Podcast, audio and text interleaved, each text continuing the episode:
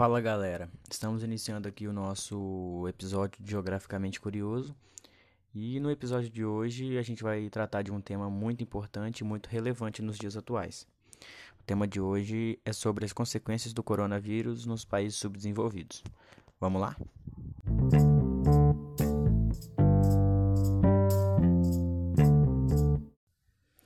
Bom, você já se perguntou por que os países desenvolvidos como a China, os Estados Unidos, a Espanha e a Itália reportaram tantas notícias e óbitos durante a pandemia do coronavírus?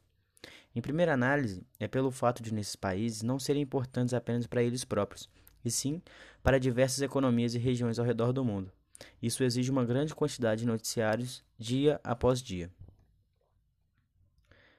Em segunda análise, é pelo fato de nessas potências haver um sistema de saúde, um sistema de comunicação e um governo firme, com recursos necessários para lidar com a sua população.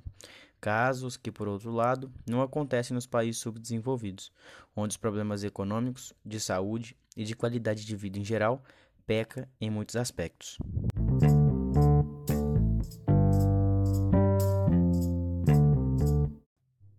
Os países desenvolvidos vêm demonstrando que não há uma saída para uma crise dessa proporção sem um endividamento público. Os Estados Unidos, por exemplo, estão fazendo algo em torno de 7% de déficit fiscal em relação ao seu PIB. A União Europeia, que tinha disciplina fiscal como regra de ouro, também flexibilizou e diz que todos os países precisam do endividamento público para evitar uma crise social. Isso, como se pôde notar, Acontece em alguns países onde os recursos financeiros são abundantes. Mas e os países do sul? Como que ficam? Quer saber mais? Vem comigo que eu vou te explicar.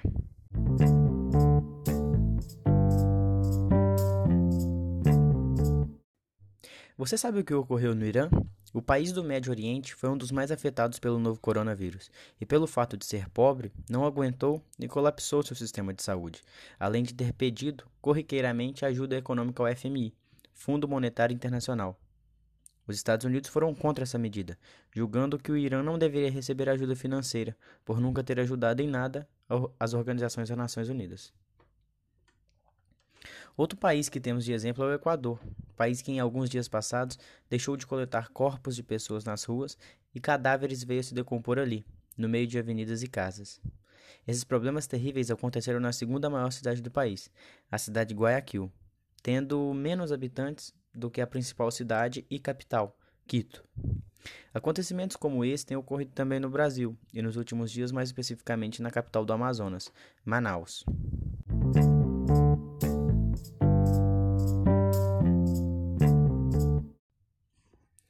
Duas figuras públicas mundiais mostraram estar preocupadas com a situação global dos países subdesenvolvidos. Angela Merkel e Papa Francisco conversaram por videoconferência no último dia 7 e disseram estar dispostos a ajudarem aqueles mais necessitados. A crise econômica pela pandemia do coronavírus pode colocar por água abaixo os progressos obtidos em matéria de desenvolvimento nos últimos anos nos países pobres, ou seja, qualquer projeto de cunho acadêmico ou que traria alguma visibilidade ao país irá todos se perder.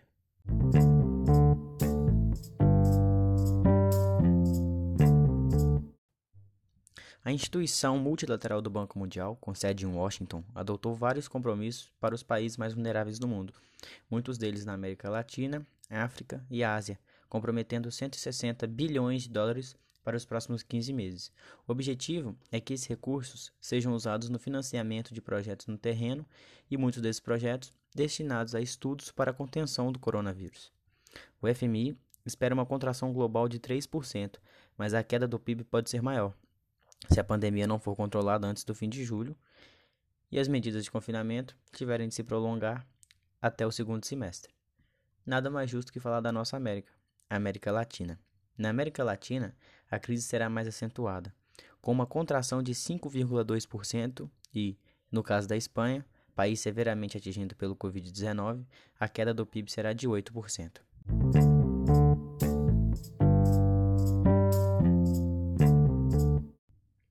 Na América Latina e no Caribe, nós temos o problema da extrema pobreza, sendo o país mais pobre o Haiti.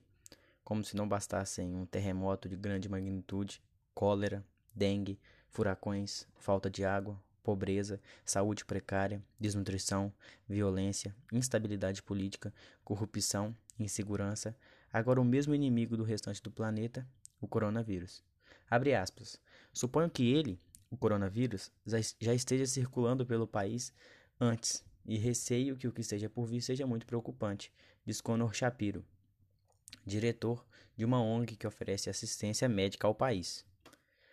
Antes da chegada do coronavírus e mesmo antes do terremoto, que fez de Porto Príncipe a capital uma pilha de escombros que matou mais de 316 mil pessoas e deixou mais de 1,5 milhões de desabrigados, o Haiti já era, havia muito tempo, a nação mais pobre do hemisfério ocidental.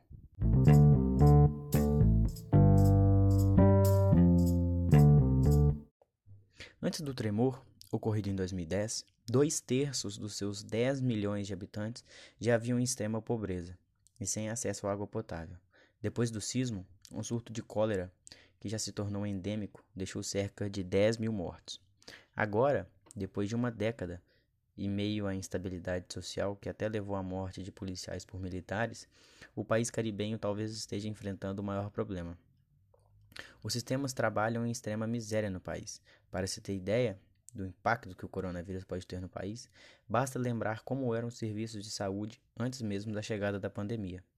Um relatório de 2018 mostrou que, naquele ano, em todo o país havia apenas 90 leitos para cuidados intensivos, e o país tem 10 milhões de habitantes. Ou seja, é importante se dar apoio aos países mais necessitados, aqueles que realmente não possuem recursos quase nenhum.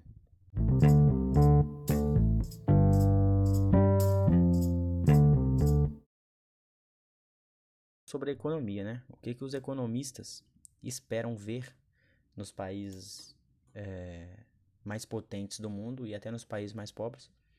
As questões do, da sua autoajuda financeira, ou como que eles vão lidar após essa pandemia do coronavírus.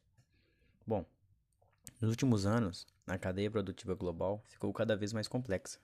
Isso significa que o mesmo produto, um celular, por exemplo, tinha peças fabricadas em vários países diferentes. Ou seja, aí a gente já está falando um pouco mais sobre a globalização. É a conexão de diversos países na produção, na linha de montagem de diversos materiais eletrônicos, né? Entre outros tipos é, de materiais aí que são usados corriqueiramente no cotidiano é, da população mundial. E como uma linha de montagem, é, cada país assume um papel diferente na economia global. Os mais desenvolvidos se especializam nos processos de tecnologia de ponta, enquanto os países em desenvolvimento, aqueles países emergentes, né, fornecem as matérias-primas e a mão de obra não especializada. Esse, esse processo pode ser muito diferente após a pandemia. Com o fechamento em massa das fronteiras internacionais, cada país vai buscar mais autonomia nas cadeias de produção. É justamente nesse ponto que os fornecedores de matéria-prima saem mais prejudicados. Os países desenvolvidos devem favorecer os produtores internos no período da retomada. A tendência é a intensificação de medidas protecionistas, quando um país aumenta os impostos sobre as importações para proteger a produção interna de um produto. A queda para os países mais pobres será mais profunda, por isso o tempo de retomada deve ser ainda maior.